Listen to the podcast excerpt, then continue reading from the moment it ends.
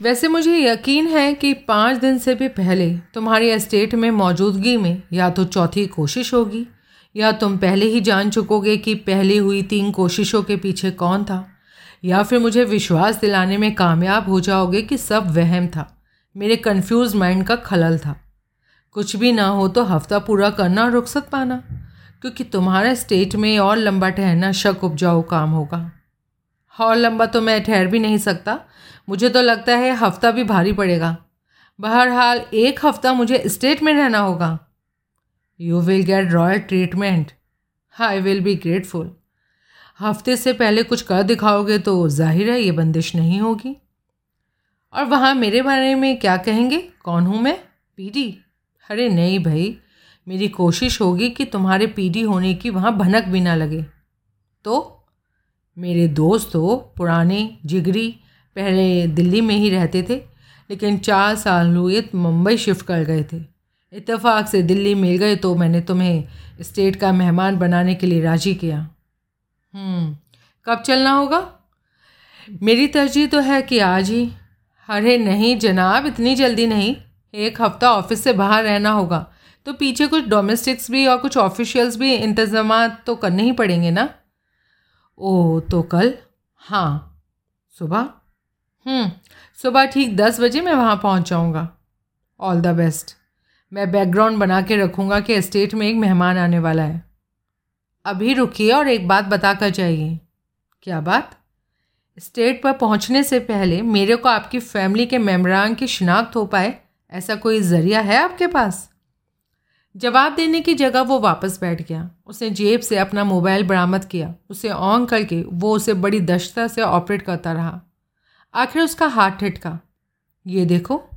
उसने मेज़ पर आगे झुक कर मोबाइल की स्क्रीन मेरे सामने की। मैं भी आगे झुका। मेरी निगाह स्क्रीन पर स्थिर हुई।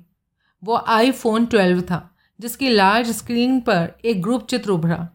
मुझे ग्रुप में एक कोने में खड़े अपने क्लाइंट के दर्शन हुए। बीच में रनिंग कमेंट्री के अंदाज से वो बोला, मेरे ससुर मानकलाल मोरवाल हैं। उसके दाएँ बाजू में मैं और चैताली हैं और बाएँ बाजू ससुर का बड़ा भतीजा सुमित और उसकी बीवी अमृता है।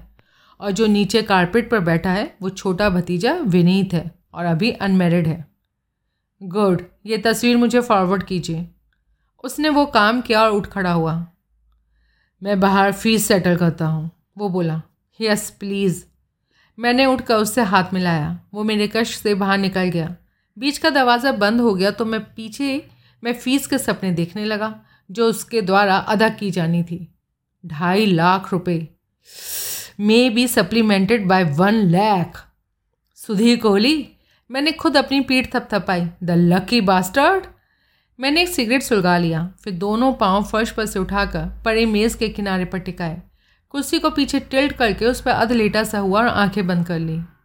मैं ऑफ़िस में हूँ तो तृप्ति से सिगरेट के कश लगाने का मेरा यही अंदाज होता था।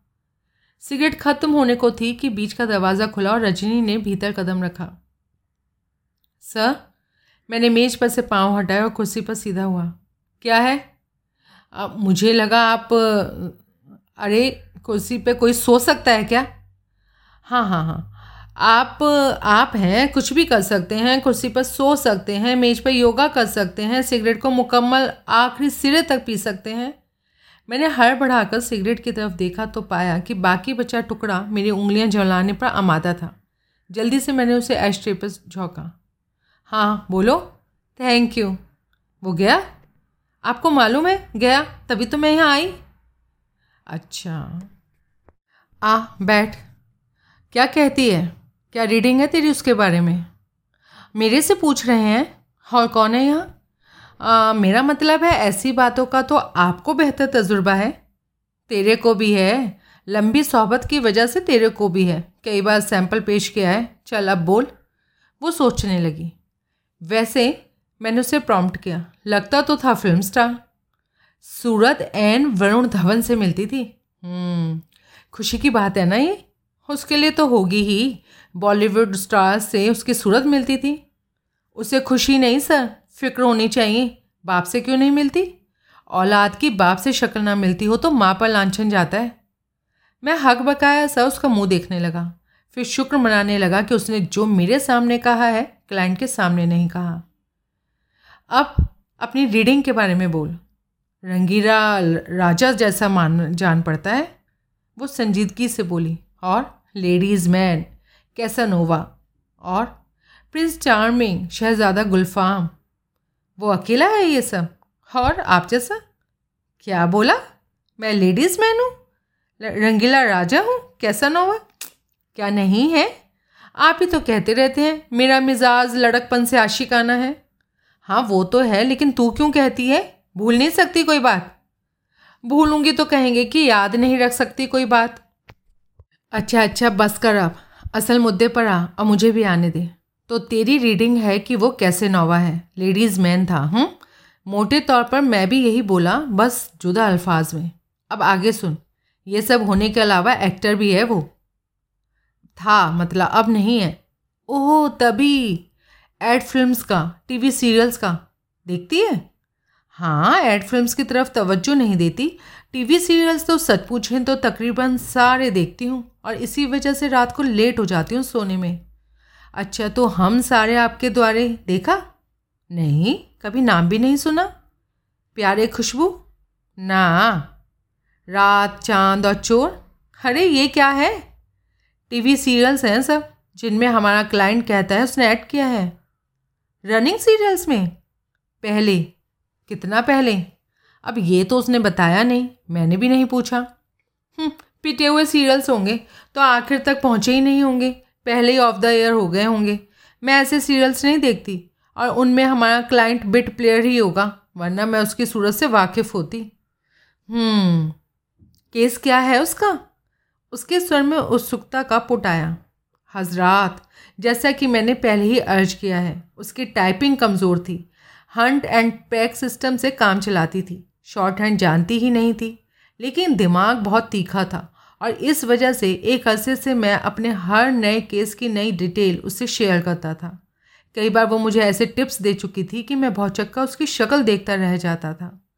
मैंने सब विस्तार केस बयान किया और उसने संजीदगी से हर बात सुनी।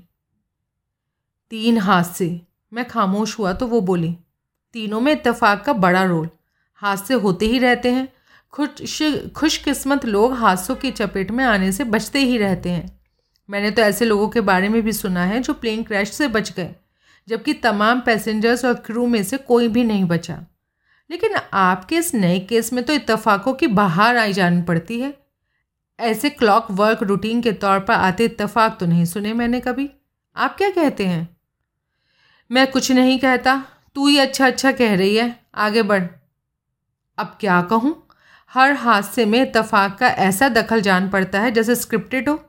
पहले एन वक्त पर बिल्ली रास्ता काट गई फिर ऐसा ही करतब एन मौके पर लैंडलाइन फ़ोन की घंटी बजने पर हुआ। और तीसरी बार स्टेट मैनेजर ने यूँ एंट्री ली जैसे आसमान से टपका हो। कोई विक्टिम इतना खुशकिस्मत भला कैसे हो सकता है? कैसे हो सकता है? अरे मैं आपसे पूछ रही हूँ। मैं खुद से सवाल कर रहा हूँ। हम्म, यानी कि बड़बड़ा रहे हैं। बड़बड़ा नहीं रहा लाउड थिंकिंग कर रहा हूँ। आगे बोल। कर चुके तो बोलूँ? अब बस करना। आप कहते हैं कि क्लाइंट को अभी चौथी वारदात का अंदेशा है। उसी से हिफाजत की खातिर उसने आपको अंगेज किया है। लिहाजा चौथी वारदात जब कभी भी होगी स्टेट में आपकी मौजूदगी में होगी। यस और उसमें इत्तेफाक कैसे काम करेगा? कैसे काम करेगा?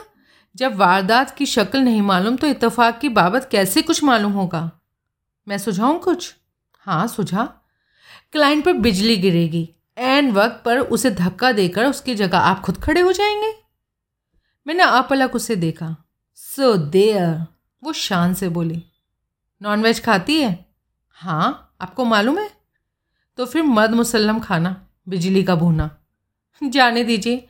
आप जानते हैं कि जिस शय पर मसालों का लेप ना हो, जो यूनिफॉर्म ना भुनी हो, वो नहीं खाई जा सकती। ये कमियाँ ना हो तो खा जाएगी, सुधीर मुसल्लम। वो हँसी। तो तो यानी कि आप एक हफ़्ता ऑफ़िस से बाहर रहने वाले हैं। पाँच दिन। दिल्ली से बाहर? हाँ। और ये कन्फर्म प्रोग्राम है आपका? हाँ क्लाइंट की डिमांड है, उस पर अमल करना ज़रूरी है। गुड वाट गुड अब मुझे अपने बॉयफ्रेंड से छुप छुप के नहीं मिलना पड़ेगा।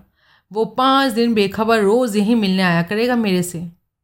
मैं सूरज कुंड जा रहा हूँ, साउथ पोल नहीं जा रहा। आए साला, रंगे हाथों पकड़ूँगा और ऐसा ठोकूँगा ऐसा ठोकूँगा। वो रैम्बो है। अभी रैम्बो ही है बॉयफ्रेंड पहले भी वही था। इतने ऐसे से बदला नहीं। सैंडल्स की तरह। वो दांतों से निचला हो चुभाती हँसी। मुझे मालूम था उसका कोई बॉयफ्रेंड नहीं था, लेकिन उसके फर्जी बॉयफ्रेंड को लेकर जो कभी रैम्बो होता था, कभी घटोटचक होता था तो कभी शक्तिमान होता था। हम दोनों में चूहलबाजी अक्सर चलती थी। बाय द वे ये तेरे गले का लॉकेट बहुत बढ़िया है। नया है? हाँ गिफ्ट है। लॉकेट पर कैलीग्राफी के अंदाज से शक्ति लिखा है। ये उस बॉयफ्रेंड का नाम है जिसने तुझे गिफ्ट दिया? शर्म कीजिए, माता भगवती भवानी का नाम है। हो सॉरी वाट सॉरी किसी की धार्मिक आस्था का मखोल उड़ाते हैं और कहते हैं सॉरी अब बस भी करो। जीते रहो बस। गलती हो गई, नादानी हो गई, मेरे मुँह में खाक। अब राज़ी? वो हँसी। और यूँ मेरी माफ़ी पर मंजूरी की मुहर लगी। तो ये गिफ्ट है, महँगा गिफ्ट। वो संजीदा लहजे में बोली, डेढ़ लाख के पेटे में महँगा गिफ्ट। कोई बिना मतलब नहीं देता। और जो बिना मतलब देता है, उसका हमेशा कोई ख़ास बेहुदा मतलब होता है। और मैं मतलब ही रिश्ते नहीं पालती। तो ये लॉकेट गोल्ड का नहीं है, चांदी का है, गोल्ड प्लेटेड है। ना जाने क्यों उसकी वो बात सुनकर मेरा दिल पसीजने लगा। नौजवान लड़की थी, गोल्ड के पहन गहने का अरमान रखती थी, लेकिन गोल्ड प्लेटेड से खुद को बहलाती थी, भरमाती थी। मेरा दिल चाहा कि मैं अभी जाऊँ और उसके लिए एक जेन्युइन लॉकेट लेकर आऊँ। मैं जानती हूँ इस वक्त आपके मन में क्या है। वो धीरे से बोली, लेकिन दरख्वास्त है, जो मन में है, उसे मन में ही रखिए। तुझे क्या पता मेरे मन में क्या है? पता है, आपका दिया जेन्यून गोल्ड के लॉकेट का तोहफा मुझे कबूल नहीं होगा। अलबत्ता मेरी तनख्वाह बढ़ा दें तो बात जुदा है, क्योंकि वो बताओ तोहफा, बढ़ोतरी मुझे खुशी से कबूल होगी। मैं मुँह बाय उसे देखने लगा। इस मुँह बाय इसे मुँह बाय कहना कहते हैं ना वो बदले स्वर में बोली, कैसे? जैसे अभी आपकी शक्ल है. अरे, मुँह बाय ने डम डम मुँह बाय. ओह मैंने तो समझा था। उसके स्वर में मेरा जाना पहचाना कुटिलता का पुट लौटा कि अभी मुझे दाएँ भी करके दिखाएँगे। छोड़ अब बहुत हो गया। फ़ीस की बोल। क्या बोलूँ? चौकस दे गया? हाँ। ढाई लाख? हाँ। डेढ़ महीने से सूखा पड़ा था। अब हरियाली आई है। कहाँ है? बैंक में जमा करा दी। इतनी जल्दी चेक बैंक में डाल दिया। कैश कैश वो कैश पेमेंट करके गया। हाँ रसीद भी नहीं मांगी। कमाल है। चेक देता तो रसीद माँगता या ना माँगता मुझे बनानी पड़ती। वो ना लेके जाता तो उसके पते पर पोस्ट करनी पड़ती। कैश पेमेंट करके गया। इसलिए कोई टाइम ना लगा रकम बैंक में जमा कराने में अपने। क्या? नीचे ग्राउंड फ्लोर पर ही तो है मेरा बैंक जिसमें मेरा अकाउंट है, क्या देर लगती? बस यूँ। उसने मेरी नाक के आगे चुटकी बजाई। गई और यूँ आई। क्यों किया ऐसा? अरे आपकी खातिर क्या? मेरी? मेरी खातिर क्या? आप ही तो कहते रहे हैं कि मैं हमेशा तनख्वाह का रोना रोती रहती हूँ। अब कुछ महीने आपको मेरा रोना नहीं सुनना पड़ेगा। सत्यानाश हो तेरा। बिच्छू काटे, तुझे सच में यही किया है? लो, मैं क्या आपसे झूठ बोलूँगी, सर? अरे वो हँसी। तेरी तनख्वाह का रोना हमेशा के लिए बंद करने की तरकीब है मेरे पास। अजमाएगी क्या तरकीब है? मेरे से शादी कर ले, फिर समझना घी खिचड़ी में। वो ज़ोर ज़ोर से हँसी, इतनी ज़ोर से हँसी कि उसका चेहरा लाल हो गया और आँखें भीग गईं। हंस चुकी तो जवाब भी दे दे। आपसे शादी कर लूँ, ताकि आप मुझे घर में बिठा दें और मेरी जगह नई सेक्रेटरी रख लें। और जो हरकतें आप मेरे साथ करते हैं, वो आप उसके साथ भी करें। क्या करता हूँ? बोल। करने की कोशिश आप बहुत करते हैं। करेक्शन होके नहीं ओके जा दफ़ा हो। वो उठ खड़ी हुई, फिर उसने मेज़ पर मेरे सामने दो हज़ार के नोटों का मोटा पुलिंदा रखा। मुझे तब एहसास हुआ, जब से वो आई है, मुझे उसका बायां हाथ नहीं दिखाई दिया था। क्लाइंट कैश पेमेंट करके गया, वो बोली, रसीद के मामले में बिल्कुल पर्टिकुलर नहीं था। मैंने ये सोचकर रकम बैंक में जमा ना कराई कि शायद आप उसे डिक्लेयर ना करके इनकम टैक्स बचाना चाहें। मैंने हैरानी से उसकी तरफ़ देखा। कल हफ़्ते के लिए बाहर जा रहे हैं, पीछे ऑफ़िस की खोज खबर लेते रहिएगा। ऑफ़िस की? उसके होठों पर एक मीठी मुस्कुराहट आई। आँखों में गहन अनुराग का भाव आया और तुरंत गायब हुआ। फिर तत्काल उसका मिजाज बदला और वो पहले सी चप्पल चंचल दिखाई देने लगी। जाती हूँ। सुन सुन जरा। वो ठिटकी सवालिया निगाह से उसने मेरी तरफ़ देखा। रकम तो तूने अपने खाते में नहीं जमा कराई? वापस कर दी? अब जाने वाले को बताओ फेयरवेल कुछ अपनी नियामत से तो नवाज़ दे। क्या करूँ? एक non fattening low calorie vitamin enriched puppy ही दे जा। वो हँसी। उसने इनकार में दाएँ बाएँ सर हिलाया। देखो तो सर ना हुआ, कार का वाइपर हुआ। दाएँ बाएँ दाएँ बाएँ, उसकी हँसी छूट गई। मैं जाती हूँ। आप ख्वाब देखिएगा। वैसे ही फूल बिखेरती, वो बोली। अब चली गई। मैं सच में ही ख्वाब देखने लगा। फ्लैश की तरह उसकी आँखों में चमके और लुप्त हुए, गहन अनुराग के भाव। एक लम्हे की उस मुसरत से मदहोश होते अनायास मेरे मुँह से निकला। आलम में तुझसे लाख सही, पर तू मगर कहाँ? शाम को मैं कोजी कॉर्नर में मुकंद लाल से मिला। कोजी कॉर्नर कनॉट प्लेस में स्थित मेरा फेवरेट वाटरिंग होल था। नीचे ग्राउंड फ्लोर पर वो खूब चला हुआ, बहुत रॉन्ग की बार था और ऊपर इसी नाम का होटल था। मुकुंद लाल पचास के पेटे में पहुँचा, पुलिस की नौकरी की परंपरा को कायम रखता, मोटा और सदा नाराज़ शक्ल वाला हवलदार था। करप्शन के चार्ज में एक लंबा अरसा नौकरी से सस्पेंड रहा था। फिर कोई छः या सात महीने पहले जैसे तैसे बहाल हो गया था। सस्पेंशन के लंबे अरसे के दौरान आधी तनख्वाह पर गुजर करता था। इसलिए कैजुअल एक्स्ट्रा इनकम के एवज में मेरे बहुत सारे काम करता आता था।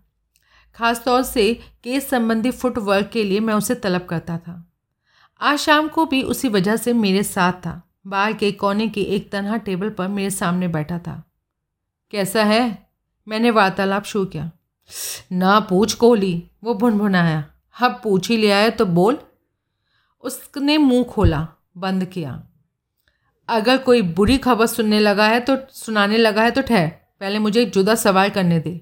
उसकी भवें उठी। घूर लगाएगा? कोहली, दरिया किनारे तेरे साथ बैठा हूँ। प्यासा भेजेगा? हाँ क्या पिएगा? जो भी तू पिलाए। मैंने वेटर को बुलाकर हंड्रेड पाइपर्स का ऑर्डर दिया। ऑर्डर तत्काल सर्व हुआ। हम दोनों ने चीयर्स बोला। मैंने उसे सिगरेट पेश किया, खुद भी लिया और फिर वो बोला, अब बोल, फिर कोई लफड़ा हो गया? तेरी उम्मीद से बड़ा कोहली, तेरे कयास से बड़ा क्या हुआ? नौकरी छूट गई। अरे, कब? चार महीने हो गए। खबर नहीं करी तूने? करने लायक होती तो करता ना। बर्बादी की बतौर खुदाई मार बर्बादी की क्या खबर करता? अब हुआ क्या? वही जो पहले हुआ। फिर रिश्वत लेते रंगे हाथों पकड़ा गया। उसने जवाब ना दिया, जाम में मुँह धसा लिया। अब छोड़ ना, क्यों जले पर नमक छिड़कता है? तकदीर में जो लिखा होता है, उसे कोई नहीं टाल सकता। हमाम में सब नंगे हैं, खाली गाज मेरे पर गिरी। नौकरी से तुझे पक्का निकाल दिया? इतनी दुर्गत से बच गया एसीपी ने रहम खाया। मुझे कदरन बचाव का रास्ता दिखाया। बोला, खुद इस्तीफ़ा दे दूँ वी ले लूँ तो बर्खास्तगी की जिल्लत से बच जाऊँगा। तो फिर तूने वीआरएस ले ली? हाँ मजबूरन। अब भी आठ साल की नौकरी बाकी थी। अब नौकरी पेंशन वाली थी? हाँ। तो अब पेंशन पर गुजारा है? अरे भाई, जब नौ, तनख्वाह पे गुजारा नहीं था तो पेंशन पर गुजारा कैसे होगा? ओ बुरा काम कोई राज़ी से नहीं करता। करता है जी। आम हालात में नहीं करता। आम हालात में भी करता है जी। जिसके मुँह को एक बार लहू लग जाए वो। अच्छा बकवास ना कर। वो इक्का दुक्का केस होता है, वरना मजबूरी मजबूरी कराती है इतनी कम तनख्वाह में। गृहस्थी की इतनी जिम्मेदारियाँ, फिर सारे दुश्मन। खाएँगे ना खाने देंगे। क्या करे कोई? हम्म। कोई साला मेरी जितनी तनख्वाह पाने वाला ही जानता है। घर चलाने में आखिरी हफ़्ता कैसे गुजरता है? बड़ा चढ़ा के बोल रहा है तू हम्म? यूँ बोल, घर चलता है, ऐश नहीं चलती, हराम खोरी नहीं चलती, जो सिर्फ़ हराम के पैसे से मुमकिन है। जो, वो आहत स्वर में बोला, मैं इस वक्त कर रहा हूँ। अरे ये मैंने कब कहा? ठहर के कहेगा तो सही। कभी नहीं कहूँगा, मैं यार के साथ ड्रिंक शेयर कर रहा हूँ, उसे रिश्वत नहीं दे रहा। फिर तो शुक्रिया। वैसे एक बात बता, तुझे मेरे से हमदर्दी है? अब सच बोलूँगा तो तू कलप जाएगा। बोल दे सच, कल्पा, तेरे परिवार से हमदर्दी है। अब तू जैसा बोया है, वैसा काट रहा है। परिवार नहीं, भुगतेगा। भुगतेगा, तभी तो बोला परिवार से हमदर्दी है। अब मेरे से नहीं है। अब तू खुद से आना है।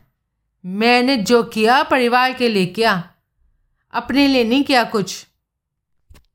परिवार के लिए नौकरी की, रिस्क कमाया, कमाई बीवी की हथेली पर रखी, उसने सुघड़ता से तेरा घर चलाया। इस ओकेशन में रिश्वत कहाँ से आ घुसी, बता? बीवी नौलखा हार मांगने लगी थी। तू तू हर काम शराफत और ईमानदारी से करता है? नहीं। हराम के पैसे की तलब तुझे कभी नहीं लगी। लगी? कुछ हाथ आधा दिखाई दिया तो झपटने से भी गुरेज नहीं किया। Mukundlal the trick of the trade is not to get caught बस, यही ट्रिक तू नहीं सीख सका। वो कई क्षण खामोश रहा। उस दौरान उसका भड़कना भी शांत हुआ। हाँ यार, यही बात है, बस यही बात है। वैसे अब करता क्या है? कुछ तो करता होगा। उसका सर सहमति में हिला। जिस जीडीए के फ्लैट में रहता हूँ ना उसके साथ स्कूटर खड़ा करने के लिए दो पहिया वाहन के साइज़ की लंबी कोठरी सी भी होती है, जिसे कहते हैं टू व्हीलर गैराज। उसमें अंडे, डबल रोटी, मक्खन, दूध की थैली वगैरह बेचता हूँ। तोबा। अब क्या करूँ? तू बता कोई काम। वो तो मैं बताता हूँ, इसी वजह से तेरे को बुलाया है। लेकिन मेरे पास तो तेरे लिए कैजुअल वर्क ही होगा ना, जैसे कि पहले होता था। अरे वो ही बोल दे। पहले मेरे लिए ड्रिंक ड्रिंक मंगवाए एक और। पता नहीं वो मांग उसकी लालच का नतीजा थी या उसकी मौजूदा दुश्वारियों में से सर उठाती ज़रूरत थी। मैंने उसके लिए नया ड्रिंक मंगवाया। उसने नए ड्रिंक का एक घूट भरा और तृप्ति से होठ चटकाए। अब बोल काम अपना। पहले दाम बोलता हूँ ना। बढ़िया, बोल बोल। वी लेकर कितनी तनख्वाह पर रिटायर हुआ था? उनसठ हज़ार चार सौ के करीब। राउंड फिगर के तौर पर साठ हज़ार समझ लें, यानी दो हज़ार रुपये रोज़। मैं तुझे तीन हज़ार रुपये रोज़ दूँगा plus actual expenses while in field police की नौकरी में साल में तेरह महीने की तनख्वाह मिलती है। एक दिन में दो सौ एक रुपये ना दे दूँगा। चार हज़ार दे। पागल हुआ है क्या? तेरी फ़ीस तो लाखों में है। लाखों में है तो जो मैं करता हूँ, वो तू कर सकता है? उसने जवाब नहीं दिया। फिर लाखों की फ़ीस देने वाला क्लाइंट क्या रोज़ आता है? तेरा काम मुझे रोज़ मिलता है? नहीं, तभी तो दिहाड़ी तीन हज़ार।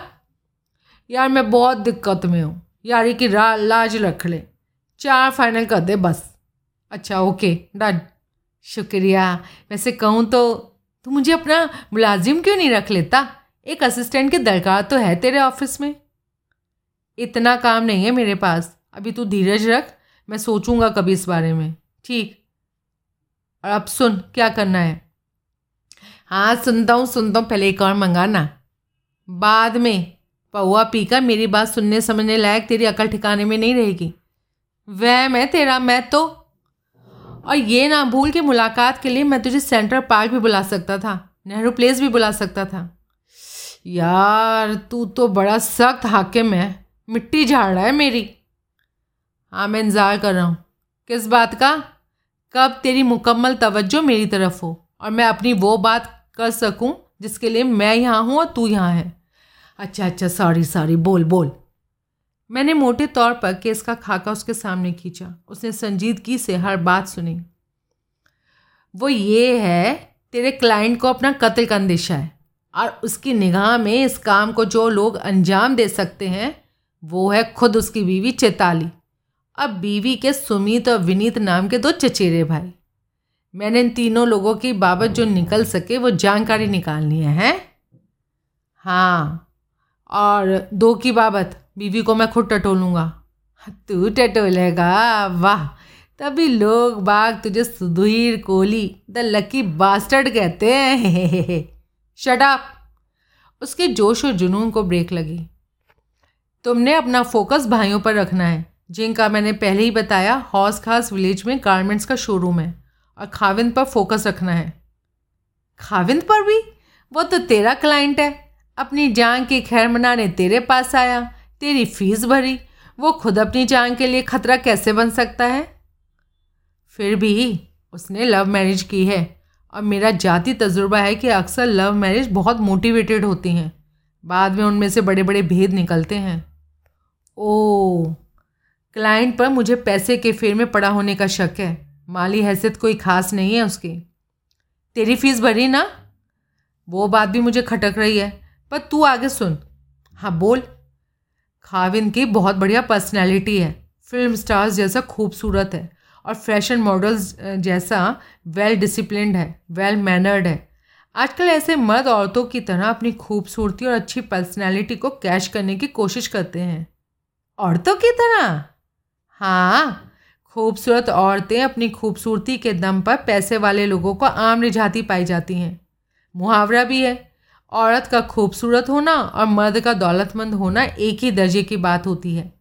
लिहाजा किसी बेहैसियत हसीने, हसीना का, किसी बाहैसियत शख्स पर नौछावर होकर दिखाना, उसे शीशे में उतार कर दिखाना, आज की अर्बन सोसाइटी में कोई बड़ी बात नहीं। बदकिस्मती से अब इस मॉडस ऑपरेंडी का उलट भी होने लगा है। यानी कि मर्द पैसे वालियों के पीछे पड़ने लगे हैं। हाँ ये बाकायदा स्कीम होती है। उनके पास किसी दौलतमंद औरत को, किसी रिच हायरस को अपने पर आशिक करवाने की। अच्छा ये काम ऐसे भी होता है? मैंने तो सुना था कि किया नहीं जाता, हो जाता है प्यार। करवाना भी आता है आजकल के चतुर सुजान छोकरों को। मैं ये नहीं कहता कि मेरा क्लाइंट कपिल अवस्थी भी ऐसा है। उसने भी चेतारी मोरवाल को अपने पर जबरन आशिक करवाकर लव मैरिज की। लेकिन जब केस संभावित कत्ल से ताल्लुक़ रखता है तो इस बाबत भी क्लाइंट को टटोल लेने में क्या हर्ज है नहीं? हम्म, यानी उसने भी पैसे वाली लड़की को उसके पैसे पर निगाह रख कर फंसाया हो और फिर जबरन लव मैरिज के हालात पैदा किए हों हैं? हाँ हो सकता है क्यों नहीं हो सकता? मैं नहीं कहता हुआ था, ऐसा लेकिन दोहरा के कहता हूँ, हुआ हो सकता है। यार, तू औरतों के फेर में पड़ने वाले मर्दों को तो बड़े बुरे नाम से पुकारा जाता है। क्या बुरा नाम? Male prostitute. बल्ले, तू तो बड़ा ज्ञानी है मुकंदलाल। ऐसे हाई फाई टाइटल की तेरे को खबर है? उसने बड़े हास्यास्पद ढंग से शर्मा के दिखाया। अब आके सुन। अभी मैंने कुछ घंटों पहले उसकी जानकारी निकाली है। वो खुद को एड फिल्म्स का एक्स मॉडल और टीवी सीरियल्स का एक्टर बताता है। ये दोनों कारोबार एजेंट चलाते हैं। मैंने उसी से पूछा कि इस ट्रेड में उसका एजेंट कौन था? उस एड एजेंसी का क्या नाम था, जिसने उसके एड जिंगल्स बनाए थे और उसके द्वारा अभिनीत टीवी सीरियल्स बनाने वाले कौन थे? बता दिया सब। अरे बताना उसकी मजबूरी था, वरना लगता कि एक्टर होने की बाबत वो झूठ बोल रहा था। इसलिए बताना ज़रूरी था, क्योंकि उसका वो पीढ़ी पूछ रहा था जिसकी उसने मोटी फ़ीस भरी थी। अब पीढ़ी से तथ्य छुपाने वाले क्लाइंट का बाद में पीढ़ी से उसकी नाकामी का गिला करते मुँह नहीं बनता ना? हम्म ठीक ठीक। ये कागज़ पकड़, जो मैंने जाना सब इस पर दर्ज है। उसने कागज़ थाम लिया। पढ़ू? ना, घर लेके जा। फ्रेम करा के स्कूटर गैराज में लगाना, ताकि पब्लिक देखे और रॉब खाए। बहुत बोलता है तू। और नाहक बोलता है। मैं खामोश रहा। लोकल एड एजेंसी का नाम पता, फ़ोन नंबर है। उसने कागज़ पर से पढ़ा। टीवी सीरियल्स बनाने वाली कंपनी के पर्टिकुलर्स हैं, लेकिन मुंबई के हैं। किस काम आएँगे? देखेंगे। आखिर में एजेंट की बाबत दर्ज है। रमेश नहीं, धर्मेश। धर्मेश ग्रोवर। मोबाइल नंबर है, लेकिन एड्रेस नहीं है। नंबर बजाना और जानना। उसने ना बताया तो? ये तू कह रहा है? कह तो मैं ही रहा हूँ, लेकिन क्या करूँ? आजकल देवता दाए नहीं है। तू तो मुझे फ़िक्र में डाल रहा है। अरे, कुछ कर भी लेगा या नहीं? पहले कभी शिकायत हुई? पहले हालात जुदा थे। पहले तू बावर्दी हवादार था। वो कसमसाया मुकुंदलाल जाकर मोरवा एस्टेट रहने की शर्त ना होती ना तो मुझे तेरी ज़रूरत ही नहीं थी। तो जो करना होता मैं खुद करता। ठीक है कोली ठीक है। तकदीर ने तो मेरी मैया ठोकी हुई है। तू भी कसर ना छोड़। साहब बोल, काबू में आया? क्या करना है? दो दिन है तेरे पास। क्या? अरे भाई, मैंने अलादीन का चिराग नहीं घिसना। हाथ पाँव चला के तेरा काम करना है। करना? मामूली पूछताछ से हो जाने वाला काम है। फिर तू पुलिसिया है यार। अब नहीं हूँ। हाँ तेरी शक्ल पर लिखा है पुलिसिया है। Once a cop always a cop. तहकीकात में कैश करना इस बात को। देख लेना, अपनी रौबदार आवाज़ से ही तू भ्रम बना लेगा कि तू पुलिसिया है। मैं करूँगा कुछ, लेकिन कोहली, मेरी भरपूर मेहनत के बाद ऑनेस्ट भरपूर मेहनत के बाद भी तेरा काम ना हुआ तो? तो दो दिन और, फिर भी तू कुछ ना कर पाया ना? तो बाहर। आगे से तेरा मेरा कोई वास्ता नहीं। बड़ा सख्त है। मैं नहीं चाहता कि दिहाड़ी बनाने के लालच में तू खामा खा मेरा काम लटका है। अरे नहीं, मैं ऐसा भला। और हाँ एक बात और सुन। तेरे फ़ायदे की है, इसलिए गौर से सुन। बोल, खड़े हैं कान मेरे। और जो भी खड़ा करना है ना, कर ले। लेकिन बात तो सुन। हाँ हाँ बोल तो सही। अगर तू मेरा काम दो दिन में कर गुजरे तो तेरे को एक दिहाड़ी की फ़ीस का बोनस। तत्काल वो संभल कर बैठा। एक दिन में कर गुजरे तो दो दिहाड़ी की फ़ीस का बोनस और फ़ीस भी दो दिन की। सोलह हज़ार प्लस एक्चुअल एक्सपेंसेस जानकारी निकालने के लिए किसी की भी कोई खिदमत टीट में या कैश में करनी पड़ जाए तो? हाँ वो भी एक्चुअल एक्सपेंसेस में शामिल। तेरे पल्ले से कोई खर्च नहीं होगा। जीतता रहे। अब तूने मुझे जोश दिला दिया, इसलिए एक आध बात पूछने दे। हाँ पूछ। जिन लोगों की बाबत तूने मुझे बताया, मैं उन्हें पहचानूँगा कैसे? हम्म बहुत ज़रूरी सवाल है। पहले पूछना चाहिए था। मैंने अपने हैंड बैग में से एक ब्राउन लिफाफा निकाला और उसमें से कुछ ग्लास, ग्लॉसी प्रिंट्स बरामद किए ये सवाल मैंने भी क्लाइंट से किया था। तब उसने अपने मोबाइल में मौजूद शादी के बाद के ग्रुप फ़ोटो मुझे फॉरवर्ड की थी। ये मोबाइल से निकाला उसका प्रिंट है। मैंने पाँच गुणा सात का प्रिंट उसे दिखाया और उस पर दस सूरतों की एक एक का नाम लेकर शिनाख्त करवाई।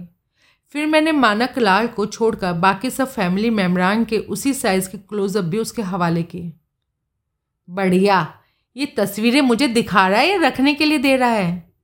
दे रहा हूँ मेरे को ज़रूरत होगी तो फिर बना लूँगा। एस्टेट हम्म, में और कौन कौन है? मैंने आपलक उसे देखा। भाई, इतना बड़ा स्टेट बताता है तो छह प्राणी ही तो वहाँ नहीं रहते होंगे। पाँच, वो बड़ा मोरवाल अब इस दुनिया में नहीं है। तो कोई सर्विस स्टाफ भी तो होगा वहाँ। पूछना सूझ गया? कई बार सूझा, पूछने को होता था, पर तू अपनी बात ही शुरू कर देता था। हाँ है ना सर्विस स्टाफ सुन, जो जितना मुझे बताया गया था, उसके मुताबिक वहाँ एक एस्टेट मैनेजर है कुक है, उसकी बेटी है और एक मेड है। ये सब लिव इन स्टाफ है। सब एस्टेट में ही रहते हैं। नाम बोल, नहीं मालूम। कमाल है। कोई कमाल नहीं, नाम मैंने नहीं पूछे। जब वहीं जाकर रहना था तो नाम क्या छुपे रहने वाले थे? हम्म। वहाँ और भी स्टाफ होगा कैजुअल या परमानेंट अभी तो मुझे खबर नहीं। पहुँचती वहाँ, मुझे पता लग जाएगा। मैंने उसे एडवांस के तौर पर पाँच हज़ार रुपये दिए। पहला दिन, मंगलवार, इक्कीस जनवरी। अगले रोज़ साढ़े नौ से भी पहले मैं मोरवा एस्टेट में था। अपनी वरना खुद ड्राइव करता मैं वहाँ पहुँचा था। वहाँ मुझे मेरे क्लाइंट ने रिसीव किया और सबसे पहले मुझे अपनी बीवी से ही मिलवाया। सुधीर, जैसे एक पुराने दोस्त से अपेक्षित था, वो बेतकल्लुफ़ अंदाज से मुझसे बोला मीट माई वाइफ चेताली? मैंने हाथ जोड़कर नमस्कार किया। और चेताली, ये मेरा जिगरी दोस्त सुधीर कोहली है, मुंबई से है, लेकिन पहले दिल्ली में ही रहता था। कल इत्तेफाक से मुझे साउथ एक्स में मिल गया। हमारा काफ़ी सालों से कम्युनिकेशन नहीं था तो इसे पता नहीं चला कि मैंने शादी कर ली और मैं अब दिल्ली में नहीं, हरियाणा में हूँ। तो मैंने इसे स्टेट में इनवाइट किया है। अब कारोबार की फ़िक्रों से आज़ाद होकर कुछ दिन यहाँ रहेगा और रिलैक्स करेगा। Welcome mister Kohli you are we are very glad to have you here with us yes it's my pleasure ma'am Mumbai में क्या कारोबार है आपका? क्यूरो आइटम्स की होलसेल सप्लाई का कारोबार है जी। उसी सिलसिले में तीन चार महीने में चक्कर दिल्ली, जयपुर का लग जाता है। शादीशुदा है? था। क्या मतलब? बीवी का देहांत हो गया। हो, क्या हुआ? क्या बताऊँ, क्या हुआ? बस, बदकिस्मती थी। औलाद? नौबत ही नहीं आई। बीवी पहले ही साथ छोड़ गई। ओ, कब? पाँच साल हो गए। पाँच साल। मिस्टर कोहली बीवी का गम बुलाने के लिए इतना ऐसा क्या काफ़ी नहीं होता? होता है जी। तो फिर शादी करनी थी ना? कोशिश की थी जिससे करनी थी वो मानी नहीं। तो किसी और से कर लेते। करने नहीं देती जी। क्या? खुद करती नहीं और किसी और से करने नहीं देती? ऐसा ही है अब उसकी फितरत और मेरी किस्मत। है कौन? कुछ ज़्यादा ही पर्सनल हो रही थी हॉस्टेस लेकिन मेरा उसको हतोत्साहित करने का कोई इरादा नहीं था। क्या करेंगे आप जानकर? कामयाबी की कहानी ज़िक्र के काबिल होती है। नाकामी को भूल जाना ही अच्छा होता है। फिर भी बताइए तो सही कौन है? आपने मेरी उत्सुकता जगा दी है। प्लीज़, बताइए ना। एक लंका सुंदरी है, जो इंडिया में ही सेटल्ड है। कौन? जैकलिन फर्नाडिज़ चेताली ने हक कर मुझे देखा और फिर ज़ोर से हँसी। सर्व्ड मी राइट फिर बोली I was getting unnecessary personal I don't mind ma'am oh I like your sense of humour thanks अब ये पाँच छः दिन यहीं हैं। बातें होती रहेंगी। इनका सामान कार में है। इनके लिए कोई बेडरूम सेट करो और सामान वहाँ पहुँचवाने का प्रबंध करो। मैं ब्रेकफास्ट का पता करता हूँ। आप मुंबई से कार लेकर आए? अरे नहीं, मैडम। कार एक लोकल फ्रेंड की है। ओके आओ। अवस्थी मेरी बाहाँ थामता बोला। पत्नी को सर नवा कर मैं उसके साथ हो लिया। वो मुझे डाइनिंग रूम में लेकर आया। रास्ते में वो मुझे बताता आया कि डाइनिंग रूम ड्राइंग रूम और किचन के बीच में था और दोनों से ही संबंध था। वहाँ एक लंबी एंटीक डाइनिंग टेबल लगी हुई थी, जिसके गिर्द बारह वैसी ही एंटीक राजसी कुर्सियाँ थीं। लंबाई में पाँच एक तरफ़, पाँच दूसरी तरफ़ और दोनों सिरों पर एक एक। टेबल के किचन की ओर के रुख पर दोनों भाई विराजमान थे। मेरे मेज़बान ने मेरा उनसे भी परिचय कराया और इस बात का भी ज़िक्र किया कि मैं निर्धारित समय से कदरन जल्दी आ गया था। तभी ब्रेकफास्ट टेबल पर मेरी सुमित और विनीत से मुलाकात हो गई थी, वरना वो हौज खास विलेज अपने शोरूम के लिए रवाना हो चुके होते और फिर मुलाकात रात को ही होती। मैंने नोट किया कि बड़े भाई ने मेरे से मुलाकात को बहुत सहज भाव से लिया और बाकायदा वेलकम बोला था। लेकिन छोटे भाई की मेरे से तारुफ में त्योरियाँ चढ़ गई थी। वजह ना मालूम। शायद आदतन गैर मिलनसार था। होते थे ऐसे लोग भी।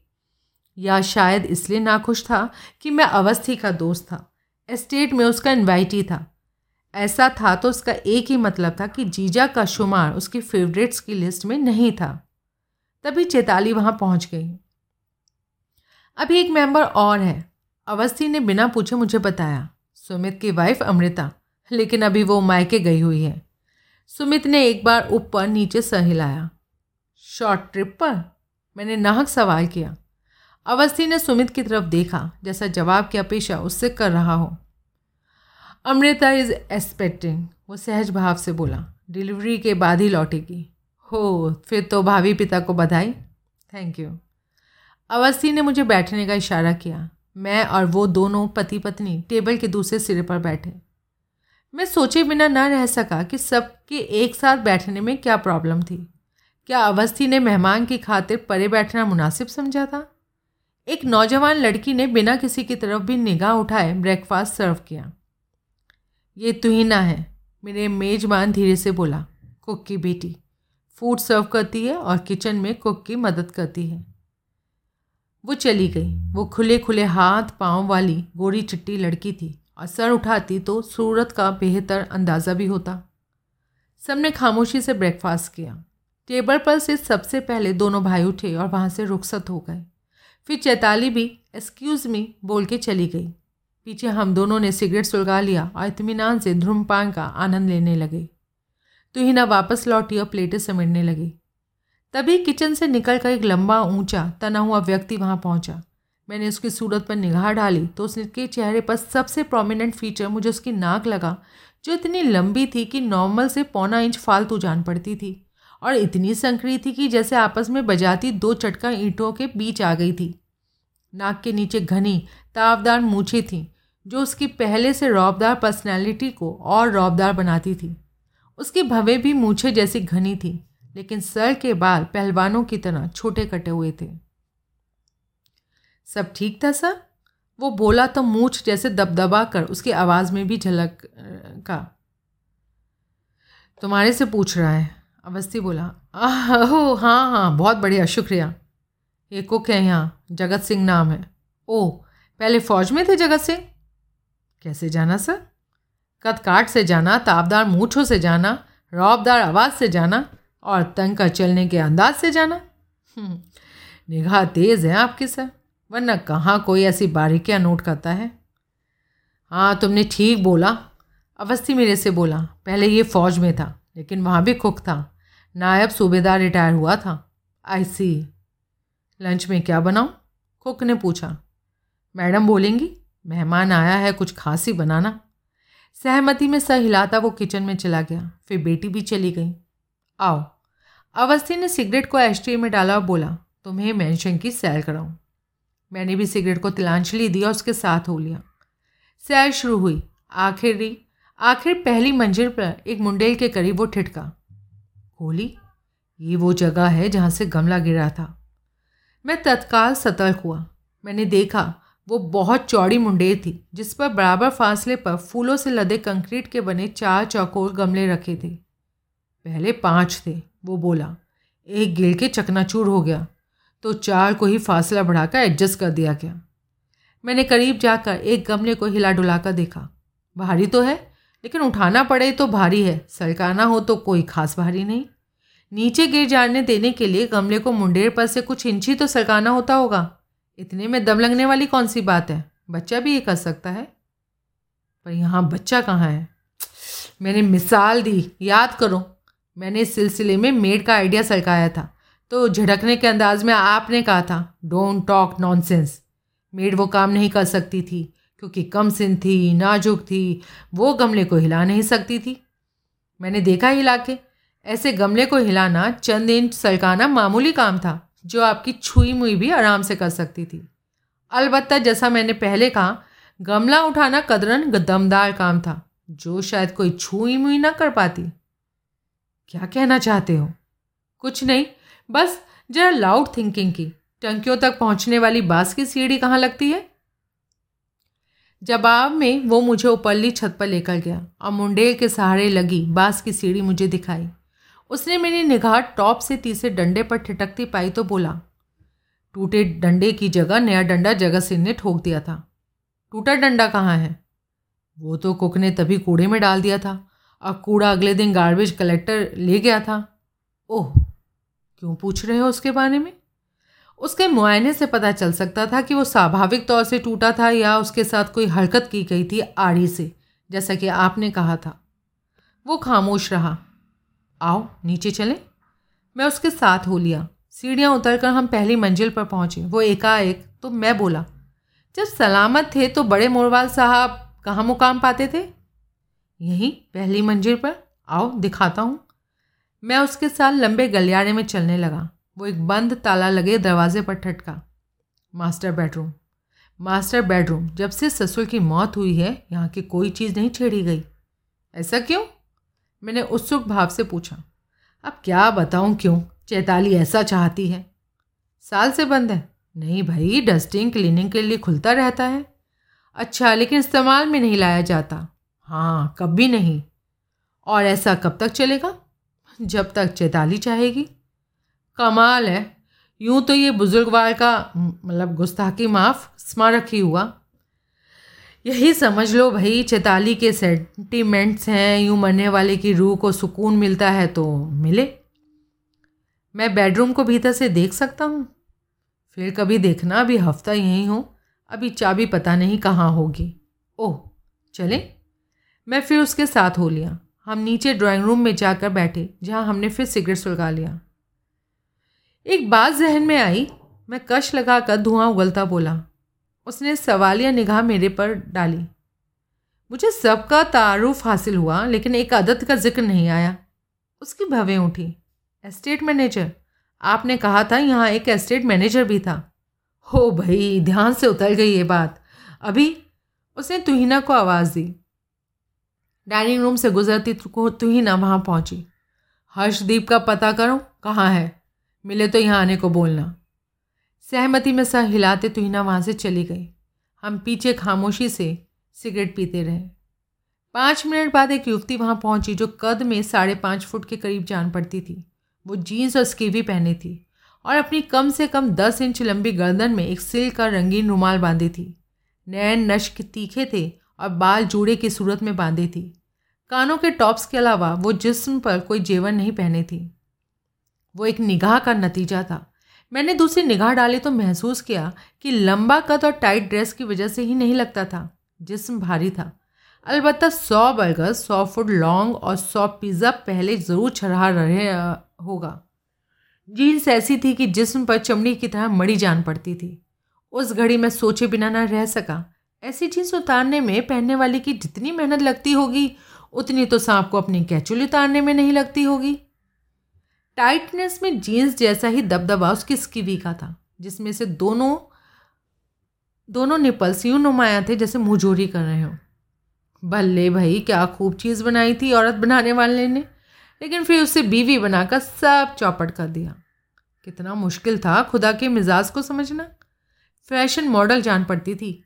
खड़ी भी यूँ स्टाइल में थी, जैसे किसी ग्लासी लेडीज़ मैगजीन के लिए पोज दे रही हो। मैंने अपने ख्याल को लगाम दी और सोचा, कौन थी? मेज़बान ही बताएगा? कोहली एस्टेट मैनेजर से मिलो। मैं जैसे आसमान से गिरा। हर्षदीप कौर बाजवा?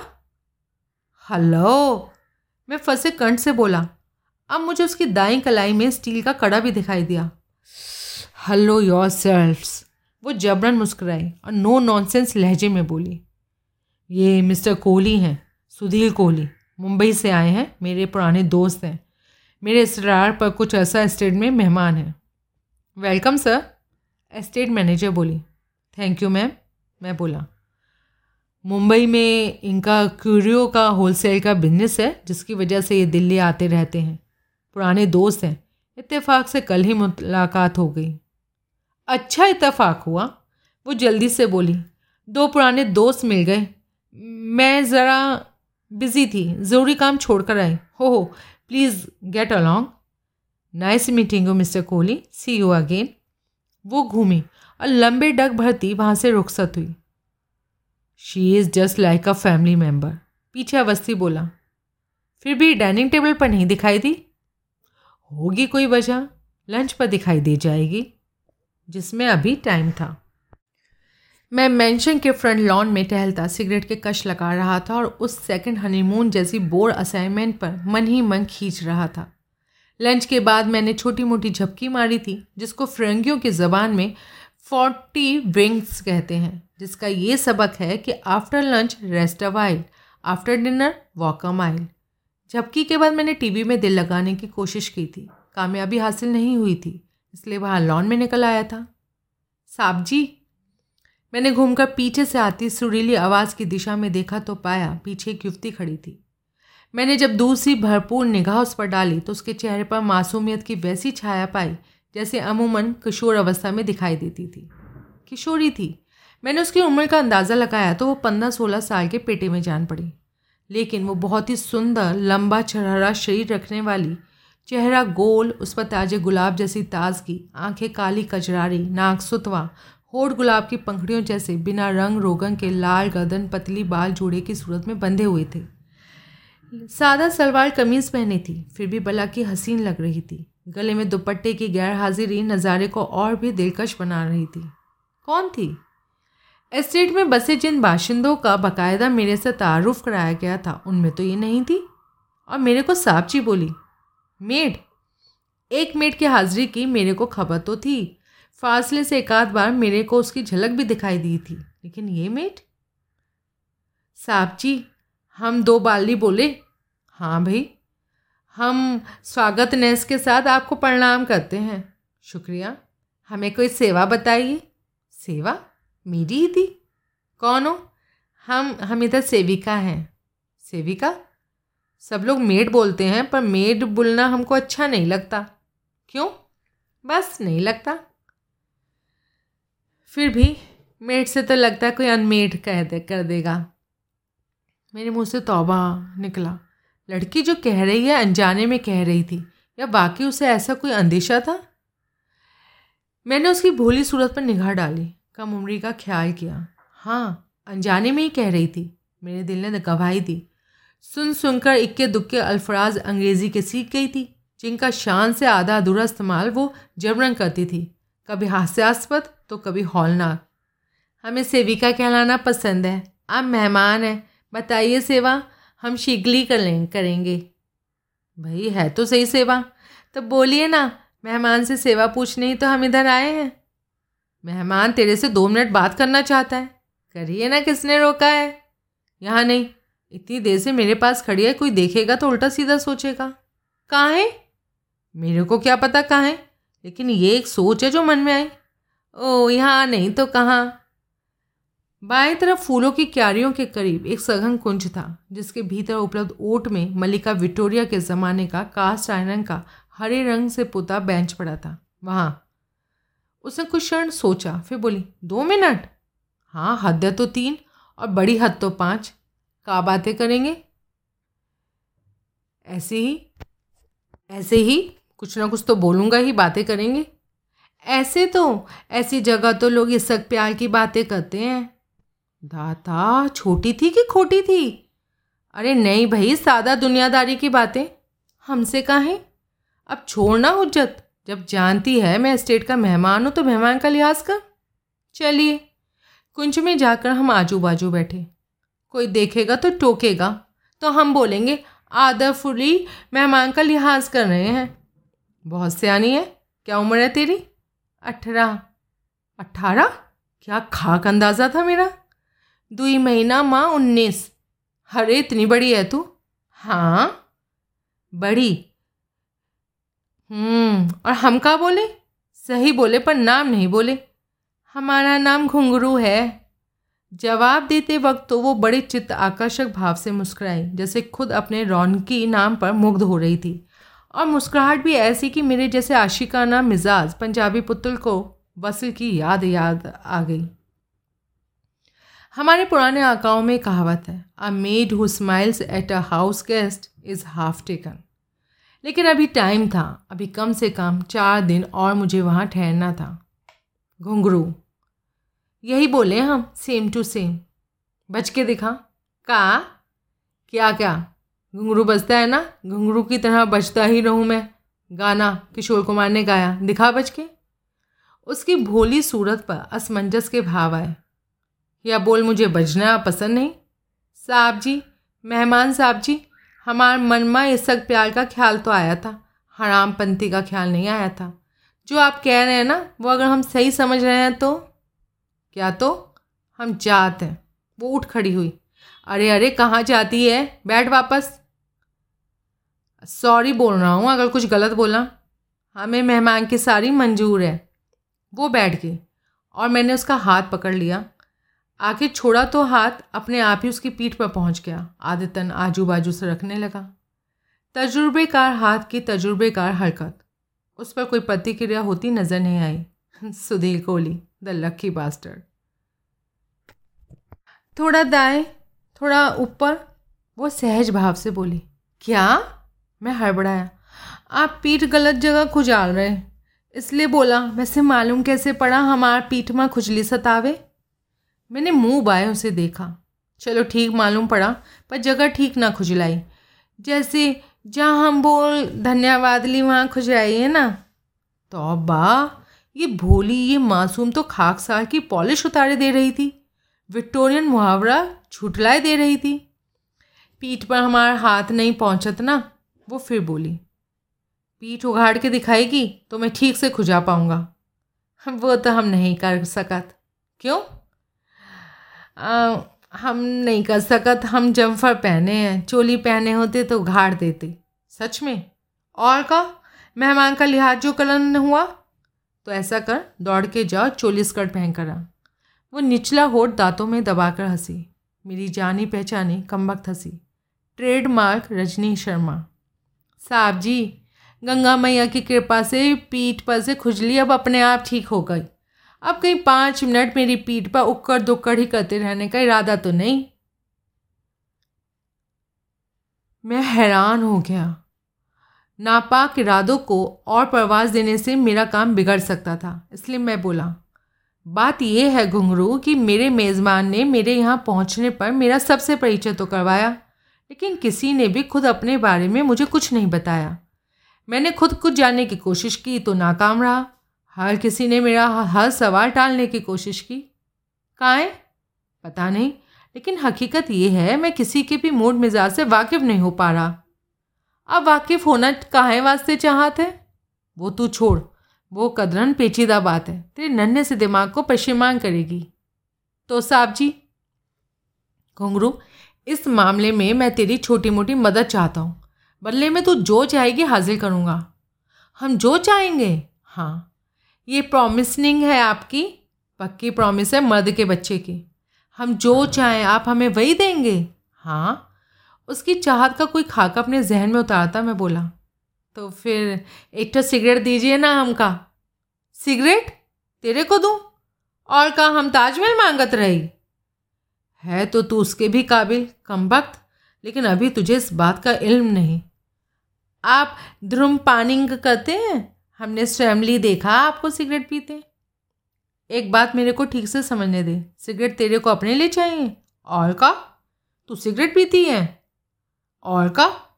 हैरानी है। मैं जेब से पैकेट निकालता बोला, इतनी छोटी उम्र में स्मोकिंग इससे भी छोटी उम्र में? लत कैसे लगी? दादी पीती थी बीड़ी। हम रोजली उसको देखते रहे। एक बार हमने भी देखा, का होता है? क्या दिखा? बहुत बुरा हुआ। खांसते खांसते आँखें उबल पड़ी। मैया दौड़ी आई। वजह जानी तो कूट दिया। पर दिल फिर से किया। बापू हुक्का पीता था। वो अपने खेती बाड़ी के काम में जाता। हम उसका हुक्का गुनगुनाने लगते। पहले खांसी दबाना आ गया, फिर आना ही बंद हो गया। और तलब जारी है। हाँ जी, कैसे पूरी करती है? सब मर्द लोग पीता नहीं यहाँ मांगती है? कभी नहीं। आपका समझ जाता है। मांगे से कोई देगा तो क्या करती है? जिसका भी पैकेट लावारिस पड़ा दिखाई दे, हम एक ठोक खींच लेते हैं। पता नहीं लगता। बीस का पैकेट नया खुला हो तो लगत है। खाली होने वाला हो तो का लगत है? हम्म भाई तेरी माया, तू जाने। अब तवज्जो से मेरी बात सुन।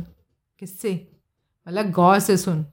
आपका मतलब है ध्यान ली? हाँ। सिगरेट कल परसों तक देंगे? मैंने उसे एक सिगरेट थमाया। सवालिया निगाह से उसने मुझे देखा। सहमति में सही लाते उसने सिगरेट को होठों से लगाया। मैंने उसका सिगरेट सुलगा दिया। वो बड़ी दशता से उसका कश लगाने लगी। अब सुनाइए बात। फिर बोली, उसकी सिगरेट नोशी के दौरान मैंने पैकेट वापस जेब में रख लिया था और यूँ खाली हुआ मेरा हाथ उसकी पीठ पर पहुँच गया था। वो सिगरेट पीने में इतनी मगन थी कि नहीं लगता था उसे मेरे हाथ की हरकत का एहसास था। मेरा हाथ उसकी पीठ पर से बाल बाल सड़कता उसके पल्ले कंधे तक पहुँच गया था। वो तब भी मेरे हाथ की प्रोग्रेस से बेखबर जान पड़ती थी। पहले बोल, मैं हौले से उसे अपने साथ खींचता बोला कब से इस जगह पर? तीन साल से। यानी बड़े मोरवाल मानक वलाल मोरवाल साहब के वक्त से? हाँ जी। यानी तो एस्टेट की हर बात से, हर माहौल से, हर ऊंच नीच से वाकिफ़ है? हर बात से नहीं, लेकिन हाँ काफ़ी से। कुक कब से है? किसने रखा? मैडम ने। लेकिन सर, जिद करते रहे, तब। Madam Chitali, sir Kapil husband हाँ जी। पहले कहाँ था? क्या करता था? फौज में था। फौज के बाद यहाँ की नौकरी से पहले? अब ये नहीं मालूम। उसकी बेटी साथ रहती है? अलग रूम में रहती है? किसी को एतराज़ हुआ कभी? बड़े भैया को हुआ, लेकिन पेश ना चली उनकी। बहन की वजह से? बहनों की वजह से? सर ने अपनी चलाई, लेकिन मैडम की ओट में लेकर चलाई। और ऐतराज की वजह? हमका कैसे मालूम होगी? जगत सिंह से पहले यहाँ कुकिंग का कोई क्या इंतज़ाम था? एक मिसरानी आती रही दिन माँ, दुई बार। खाना ठीक बनाती थी अब ठीक से हमारे को नहीं मालूम आपका काम मतबल लेकिन जगह सिंह से अच्छा बनाती थी। ब्रेकफास्ट उसका क्या प्रबंध था? हम बनाते। तेरे को आता है सारा काम? सीखना पड़ा। बड़े मोरवाल साहब का, जिनकी डेंटनिंग हो गई, हुक्म था। एस्टेट मैनेजर की बोल। सच में बोले? हाँ भाई। बोलना नहीं कि हम बोले। अरे नहीं, खाइए हमारा कसम। अरे जो खिलाना है खिला, पहले तू बता तो। एक तो सिगरेट और दीजिए ना। मैंने पैकेट फिर निकाला और इस बार हम दोनों ने सिगरेट सुलगाया।